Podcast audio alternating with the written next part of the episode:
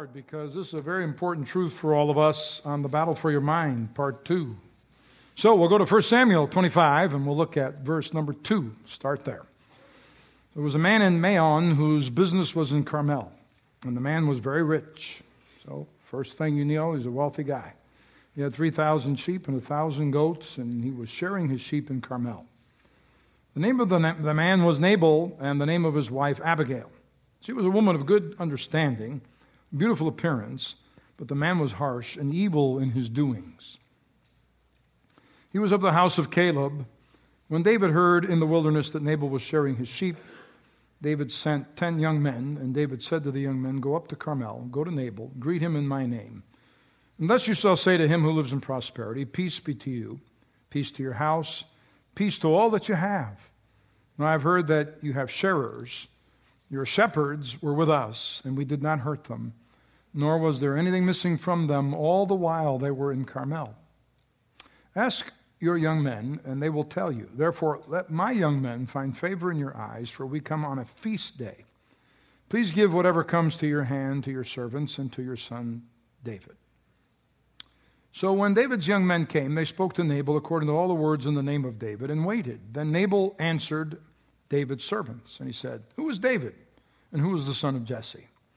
There are many servants nowadays who break away each one from his master. Shall I then take my bread and my water and my meat that I've killed for my shearers and give it to men when I do not know where they, where they are from? So David's young men turned on their heels and went back. And they came and told David all these words. Wow. So, Father, thank you for truth. You've included this story in your word for our training and instruction. So, Holy Spirit, illuminate truth to us. Help us that we might correct the trajectory of how we think. We would be conformed to your will and conformed to your purpose. That's what's going to bring us victory and blessing and success. In Jesus' name, amen. King Saul of Israel had become insanely jealous of David. He began to understand that he was about to lose his throne, nor would any of his lineage acquire the, th- the throne because he had disobeyed the Lord more than once. And God said, It's over for you and your family in leadership. And God had already selected a successor to become the new king of Israel and had seen to it that David, the shepherd boy, was anointed to become the king. So King Saul was so enraged and jealous that he attempted even to kill David in his palace. And David eventually had to flee for his life and spent a number of years on the run. David had proven himself faithful to the Lord, truly anointed of the Lord, because immediately he goes out into the battlefield after being anointed and chosen of the Lord and takes down the giant Goliath. So the story is one of the classics in all of Scripture, because in addition to his great warrior skills, David possessed a heart of worship and a great combination a worshiper and a warrior. And he penned many of the Psalms, and they are essentially songs of worship to the Lord. And his anointed playing literally subdued the devils that now occupied the heart of King Saul. So when David was playing his harp in the palace, created a whole new atmosphere, calmed down the rage in the heart of King Saul and the spirits that had affected him. Because the scripture says the evil spirits had come into his life. So now David has literally had to flee into the forest and live off of the land with those men who surrounded him because they were loyal to him. And he had several hundred, what were called mighty men of valor, that worked alongside of David. He had rounded them up. They had been people who had been scattered and removed and thrown out of their communities. And David rounded them up and he trained them in the skills of a warrior and made them mighty men of valor. And he's surrounded by them as he's on the run. David was literally running for his life. There's a bounty on his head. And here we pick up the story in 1 Samuel 25. David's been fleeing for his life. His followers come into an area that appears to be relatively safe for a short period of time. It's an area where sheep shearers are shearing their sheep. And David and his men camped alongside the shepherds and their flocks and protected them from the thieves. Now, these flocks belonged to a wealthy landowner by the name of Nabal. And during this time of shearing of the flocks, great opportunity for thieves to come in and steal because shepherds are very busy when they're taking care of the shearing of all these hundreds and hundreds in, the, in their flocks. David's men then were posted as security guards along the mountain ridges and in the valleys, and they protected Nabal's massive flocks. And as a reward now for protecting the flocks of Nabal, all David requested was that they be given enough food to eat to get them through the rest of the late winter and on into the early spring. So David wanted to make sure he and his men had something to eat for the services they provided and for the safety they provided. So David sends his men to ask Nabal for whatever food he might be willing to spare and to share with them. And they said, We've been taking care of your flocks. We provided you security. Would you help us?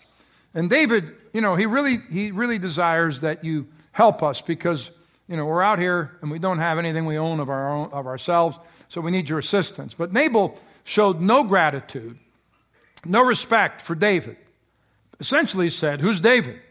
And why should I be concerned for him? And then Nabal made this comment A lot of servants are leaving their masters. He has nothing for me. It means nothing. I have no use for him. David's a nobody. He's a has been. Well, the servants of Nabal were also observant of this exchange between the servants of David and Nabal. And Nabal had been having this huge party and was drunk. He's full of wine. His ego is as big as the tent he lived in. And he's a foolish and a stupid man. Okay? So he says to David's men, You tell David he's not going to get anything from me. I don't have any respect for him. And those mighty men of God who served David, I'm sure you could see the veins popping out of their necks when Nabal is saying this about their leader, King David, to come. And there was blood in their eyes. And I mean, they're not happy with this response. So they write off carrying that message to David. And the servants of Nabal, on the other hand, they knew we're in trouble. Nabal has messed up big time.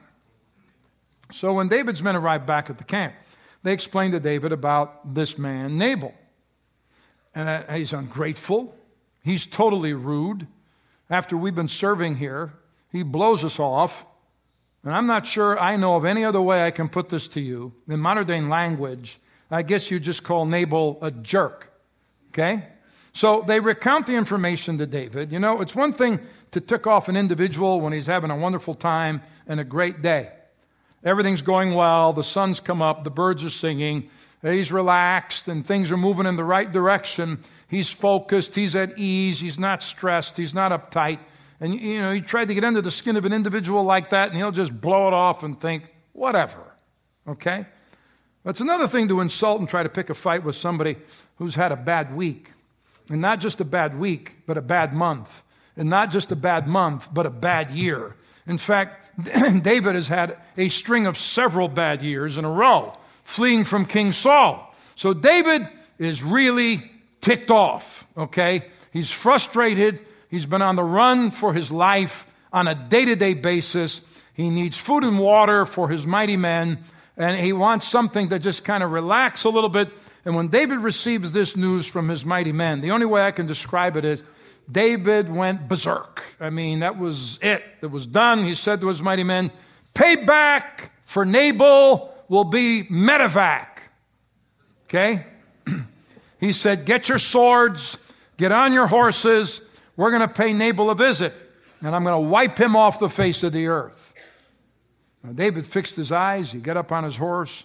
Joab, his general, and mighty men of valor, who've been through all kinds of battles with David, are now observing David getting into his go to war mode. And he's going to war. Get your swords, was David's reply as he strapped on his own.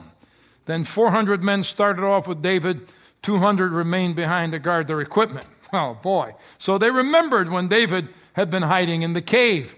You remember he's on the run, and King Saul stops at this cave, and, not knowing David's in there with some of his mighty men, he goes into sleep and, and to take care of business. And so Saul went in to attend to his needs. David and his men were staying in the recesses of the cave. Then the men of David said to him, Hey, look, this is the day which the Lord said to you, Behold, I will deliver your enemy into your hand, that you may do to him as it seems good to you. So they're saying to David, Now's the time. Take this guy out.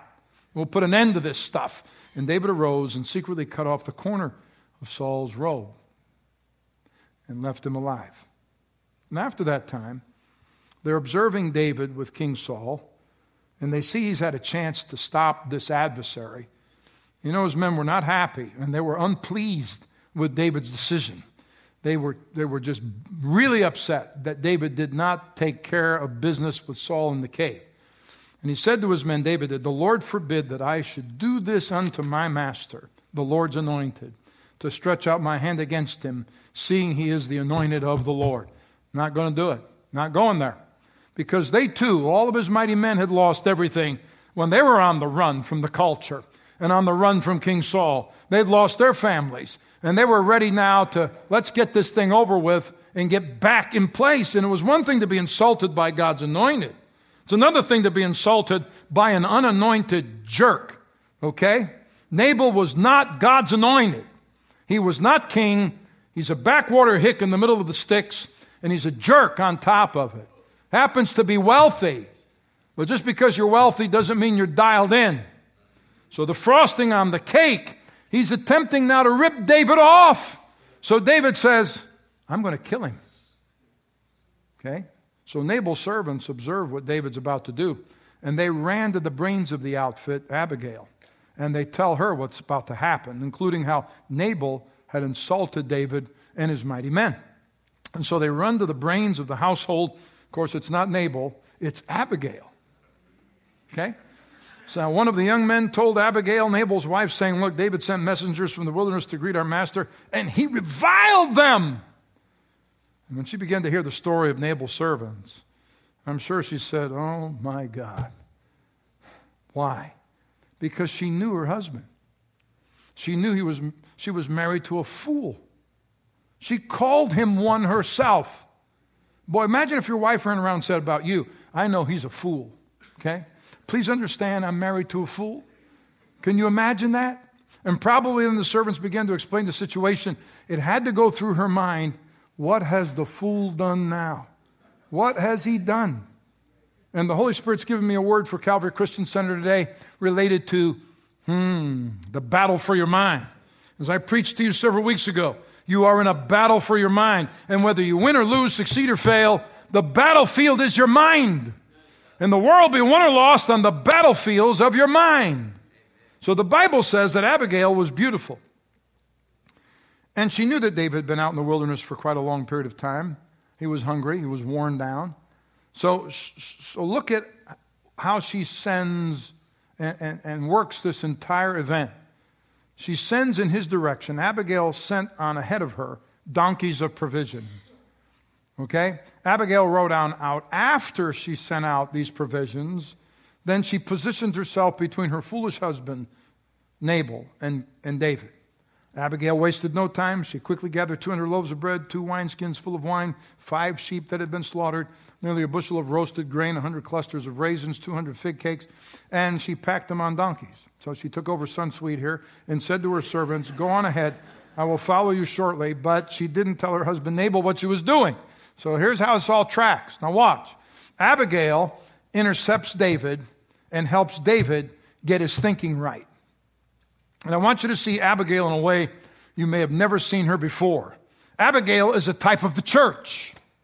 And what does the church mean to us? Why do we come to church? What's church supposed to do in our lives? Well, there's a number of things we could recount. But church is here, like Abigail was for David, to get your thinking right, to get your head on straight. When you are in a good spirit filled church, that church will help you get your thinking right before you do something that could mess up your whole life. Church is where you go to get your thinking straight. so many people in America that own Bibles call ourselves a Christian nation. And many Christians who call themselves Christians, under 40% of them ever open their Bibles to read them. That's the, that's the drought we are in in American culture today. And as I said, Abigail was a beautiful woman. Psalm 48 talks about the tabernacle, the church, as being beautiful as well. The church is beautiful according to God's word. The city of our God, his holy mountain, it is beautiful in its loftiness, the joy of the whole earth. Wow. So God's people are beautiful. And there's something beautiful that happens when we sing praises, when we step into his presence to worship, when we hear his truth preached. You can walk in, you can walk in, have come in with problems and issues, but the church is here in the world, in the culture, to get your thinking right. David was not thinking right. David was going to go kill him and all of those who served with him. David had prophecies over his life. David had promises about his future that God had given to him. You are going to be the next king of Israel. And boy, what a kingdom that God was going to give him from his lineage and the future that God was about to deliver into his hands. But he was absolutely going to destroy those promises by an act of anger and disobedience and willful wrong thinking. To slaughter a man out of anger would have been a major act of disobedience on the part of David. But Abigail, a type of the church, intercepts David, and she's able to get his thinking back on track. And I seriously doubt that even if Nabal had come crawling on his hands and knees to David and asked for forgiveness, that that would have changed David's thinking or calmed his anger. But Abigail calmed him down and got David to reassess his thinking. Nothing was going to dissuade David from going after Nabal after he and his men had invested weeks and weeks of serving and blessing and protecting them from the thieves and looking out for their protection of all their goods and risking their lives. There was nothing that was going to stop David from going to collect on this. David was frustrated. David was angry. And when he first heard the news, his thoughts were, I'm going to go kill him. But in Abigail was wisdom. And when she intercepts David with wisdom, beauty, and insight, he begins to think right. She began to communicate with him and enable David to get his head straight and get his thinking oriented. That's the job of Holy Spirit anointed preaching.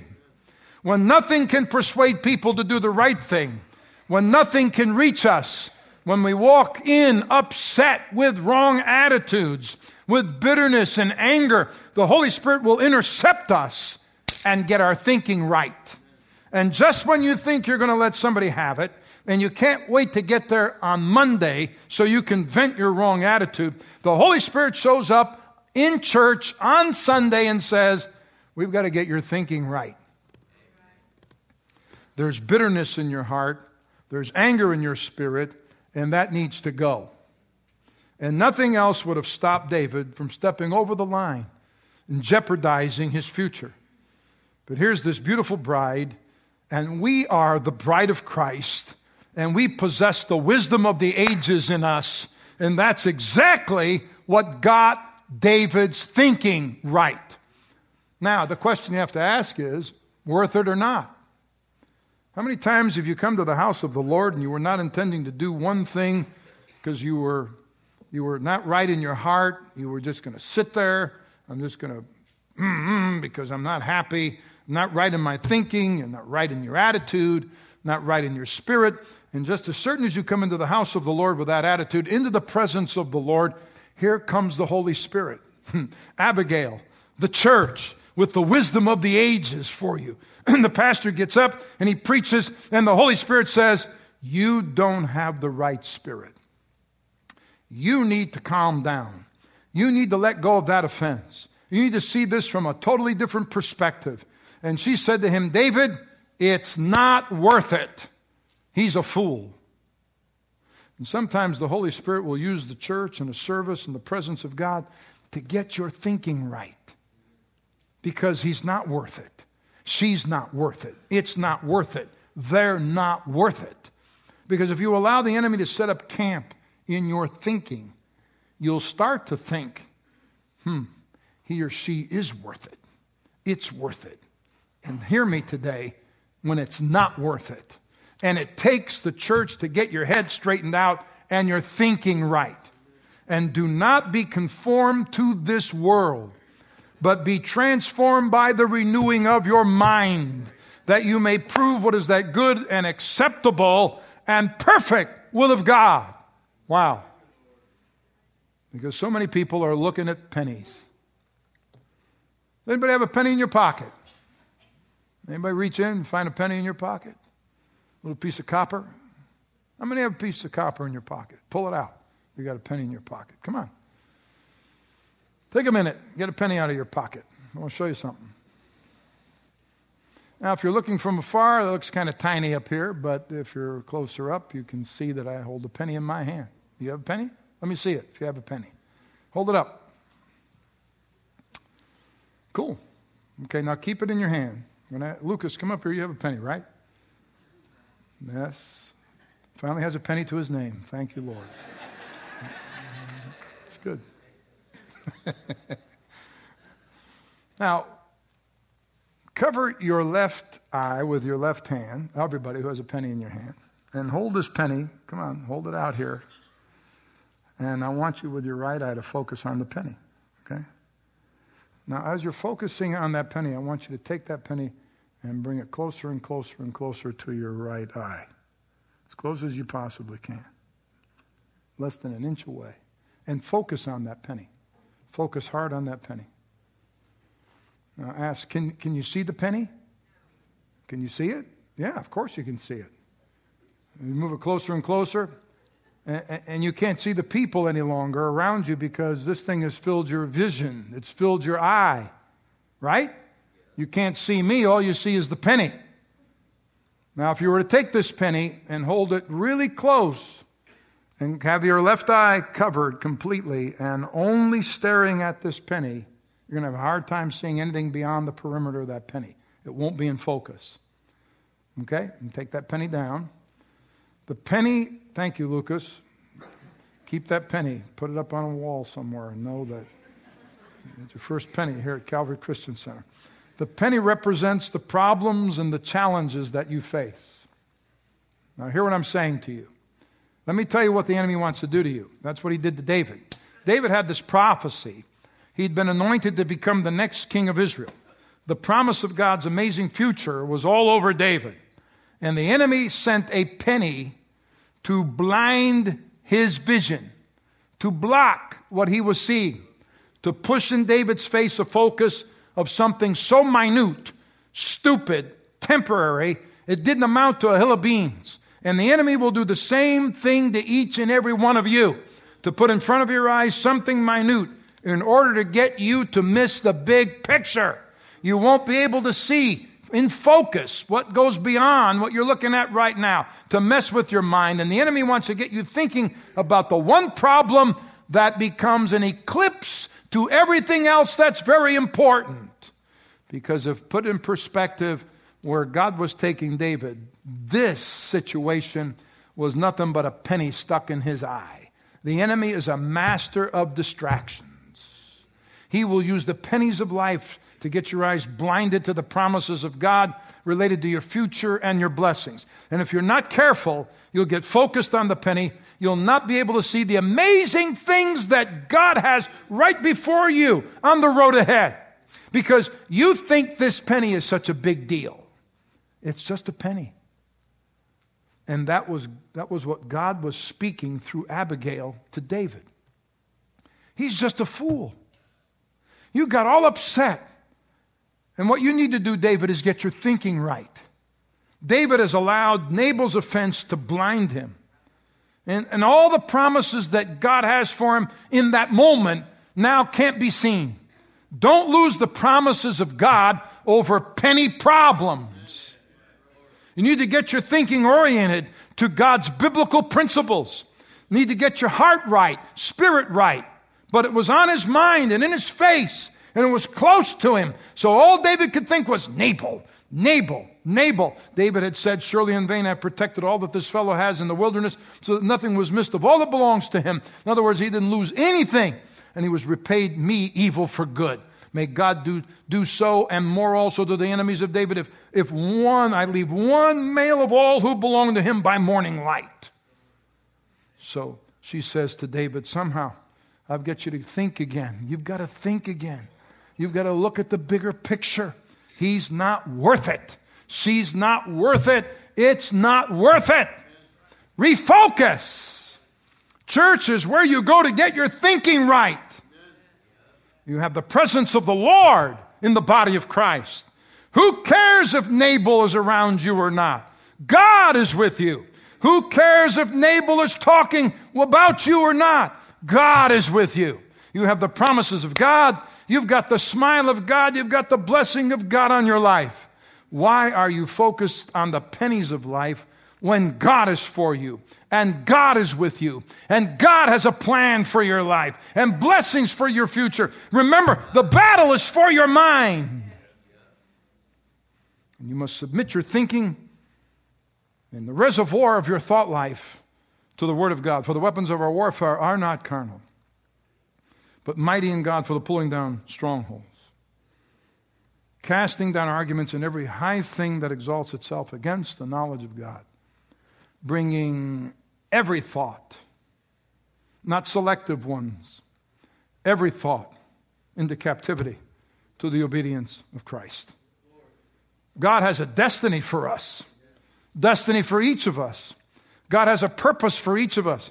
He has a plan for each of us. And if you're not careful, you'll focus on the immediate situation and forfeit all those immediate and rather amazing plans that God has beyond this moment. When David saw Abigail, something began to happen. First of all, she was beautiful. And then she had wisdom. Then she brought the blessings. She went uh, uh, uh, she sent ahead of her all of the food and all of the supplies. And that's a type of the church. Here you are, the church is beautiful. In the church resides the wisdom of God. In, res- in the church resides God's supplies for whatever it is you need. But the enemy wants to get your eyes off the goodness of God, off the blessings of the Lord, off the promises of God, and get you to focus on miniature problems. And I think David's eyes looked at Abigail and thought, I haven't seen a pretty woman in these woods for a long time. and he looked at her, and then he looked at all the food that she supplied. As a result of that, he was able to listen to the wisdom that she brought to him. Now, there's a formula for success. She was so wise. She knew I've got to get his eyes off of the penny and get your eyes on the beauty of the bride of Christ, who Jesus is, the wisdom of his word, the God who supplies all your needs according to his riches and glory by Christ Jesus. God has given us his promises. His blessings are available to us. And, and you're tempted to think that all you've got going on in your life is this penny. While in reality, there are loads and loads and loads of the blessings of God that He's, that he's prepared for you. You have to refocus on the bigger picture. That's why Paul had this perspective. For our light affliction, which is but for a moment, is working for us a far more exceeding and eternal weight of glory.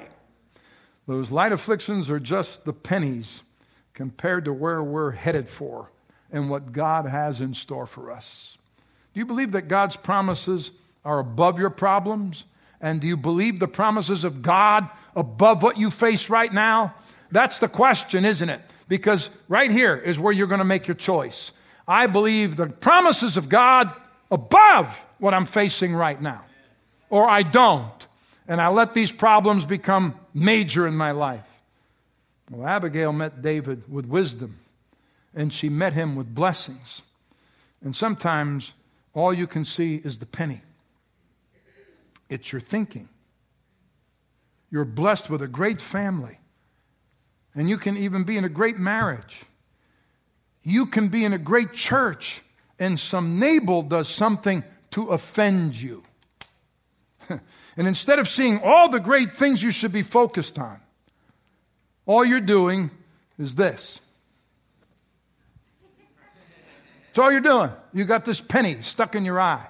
And you walk around seeing the bad and you walk around seeing the negative and the penny and the miniature problem. Or you can look at all your children and, and, and those that are pursuing the things of God in your family.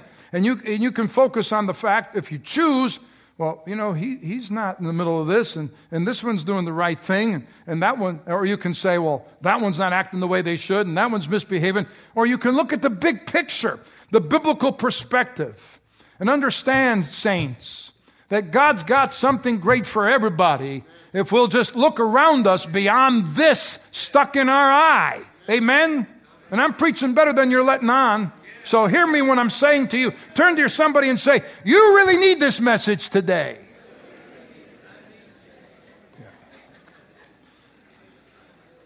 Because isn't it amazing if somebody's offended you, you can walk into a room with dozens of people in that room, and if that one who offended you walks in the room, you go blind. like the matador with a red cape, and here comes the bull, right? And all you see is the red cape and you start snorting, and that's why you need your church. The church gets your thinking refocused. Amen. So you don't focus with bitterness and anger and a vengeful spirit and strife and division. None of those attitudes are from the Lord. Get the penny out of the focus of your eye because the plan of God is way greater than this immediate thing you're looking at. And don't get down there slinging mud. Because anytime you're out there slinging mud, you're losing ground. Hmm. The enemy wants to get your eyes off of the goodness of God, the blessings of God, the promises of God, and get you focused on the minor irritations of life. Get your thinking aligned with God's Word. Because the Nabals of this world are not worth it. There will always be Nabals in this world. Let that be a lesson for you in your marriages as well. Don't major in minors. Stop focusing on the trivial because all you do is create an irritation when you do that. Take a lesson from Abigail. Through her beauty, through her wisdom, through her provisions, she refocused David's thinking. Abigail refocused David's thinking on future blessings having softened his rage. Now, if he'd have gone through with what he wanted to do, wow. And yet, God had this amazing plan for David. But because he was out in the wilderness and been run on the run now for years, it's very easy to get unfocused and not recognize there's an anchor back here somewhere that God placed in my life. And like Joseph had an anchor way back in his life years before, so did David. And he had to remember God poured that vial of oil all over my head and said, I'm the next king of Israel. And I cannot forget what God called me to or get unfocused about it. That's, that's exactly what a good Holy Spirit led word from the Lord will do for your life. You can walk in with a bad attitude. I don't care what anybody says. This is what I think, or you can walk in with sin in your spirit and you can think, I'm, I do not care what anybody says, if I could do this or shouldn't do this. This is what I'm going to do because I want to do it. He's worth it. She's worth it. Listen to me. You're going to destroy your marriage. You're going to destroy your covenant. You're going to destroy the future that God has for you because you're looking at the moment and you're not looking at what God's called you to do and be. But you walk into a church like ours, truly anointed of the Lord, and the Word of God is preached, and the wisdom of the ages begins to flow, and the Holy Spirit illuminates the truth, and it softens up the fallow ground of your heart. Because the presence of the Holy Spirit and the Word of God will soften your heart. You walked into church, and on your way over, you had words with your spouse, and here's how you're thinking I'm going to hold my ground. And the pastor's preaching this message today, just for you and the Holy Spirit begins to work on your heart. And the scripture says the word of God is like a hammer, it breaks the rocks in pieces, it softens up your heart. Life is too short to walk around angry, upset, puffed up, and agitated. Life's too short. You need to allow the Holy Spirit and the Word of God to soften your heart, to change your mind, to renew the way you think, so that you can live a peaceful, joyful, relaxed life serving the Lord. And the Holy Spirit wants me to share with you that you need to get your eyes off of the pennies of life because they're crowding out your space. They're robbing you of your joy. They're killing your spirit. They're giving you a BA. They're blocking your vision, causing you not to see how blessed you are in the moment. And you need to take that penny and throw it away and lift your hands and look here and look there and be able to say, I'm blessed. I'm blessed. God has blessed me immensely. God is still holy. God is still worthy. You cannot allow this penny to eclipse your vision of the future that God has planned for you.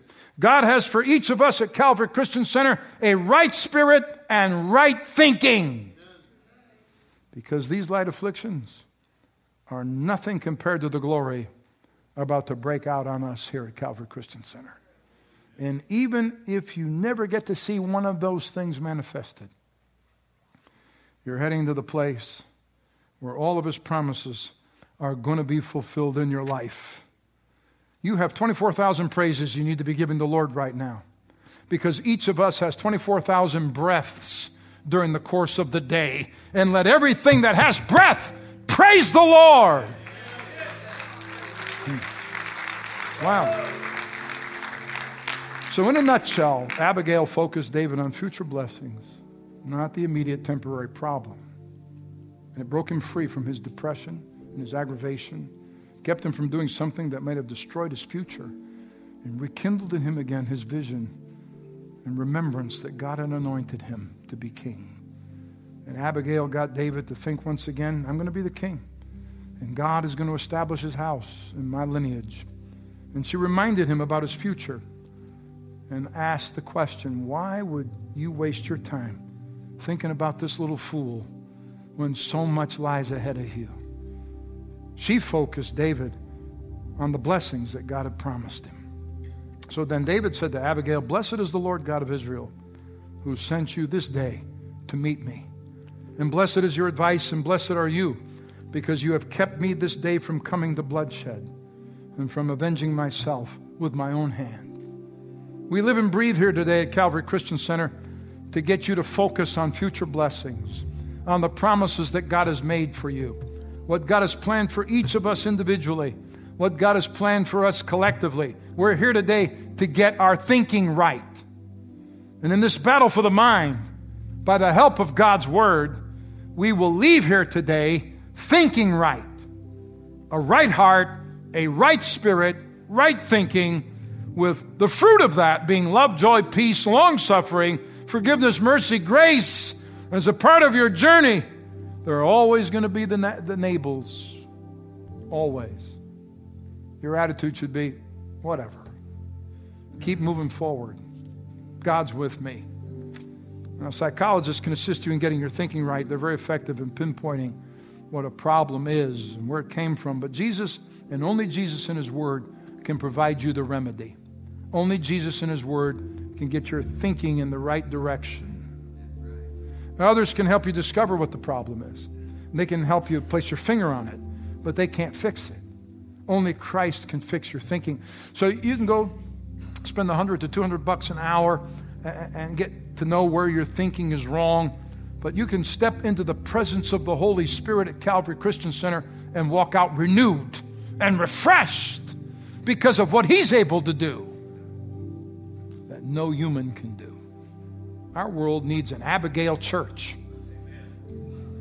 a church that reflects the beauty of Christ, the wisdom of God's Word, and the abundant supply of God's favor. So wherever we're connected with and contacted, that's what they take away. Whether you receive the wisdom of how to be a daddy because you never had a good daddy when you were growing up, or how to keep your marriage together because you were raised, raised in an environment where there were nothing but broken marriages, where you walked in with, without life skills, but you're able to walk out with new life skill sets because You've given your life to the one who created you to lead you. And here comes Abigail saying, Let me help you get your thinking straight.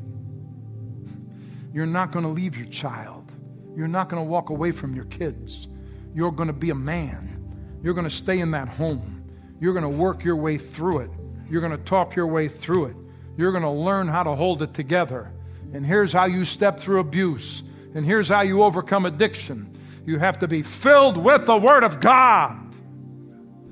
Because Calvary Christian Center, we are the church. And we exist to help people do that. Because we don't see what you see. We don't see that penny that you're focused on. You got your eye all locked onto. We see the promises of God. We see that God has plans for your life. And we're here to encourage you not to give up because you'll see the, the harvest that God promised you. And so today, we ought to take a couple minutes. We ought to stand to our feet. And with those breaths that God has given us, we ought to give thanks to the Lord and praise to our God for who He is. And bless the Lord. Open your mouth with a praise phrase.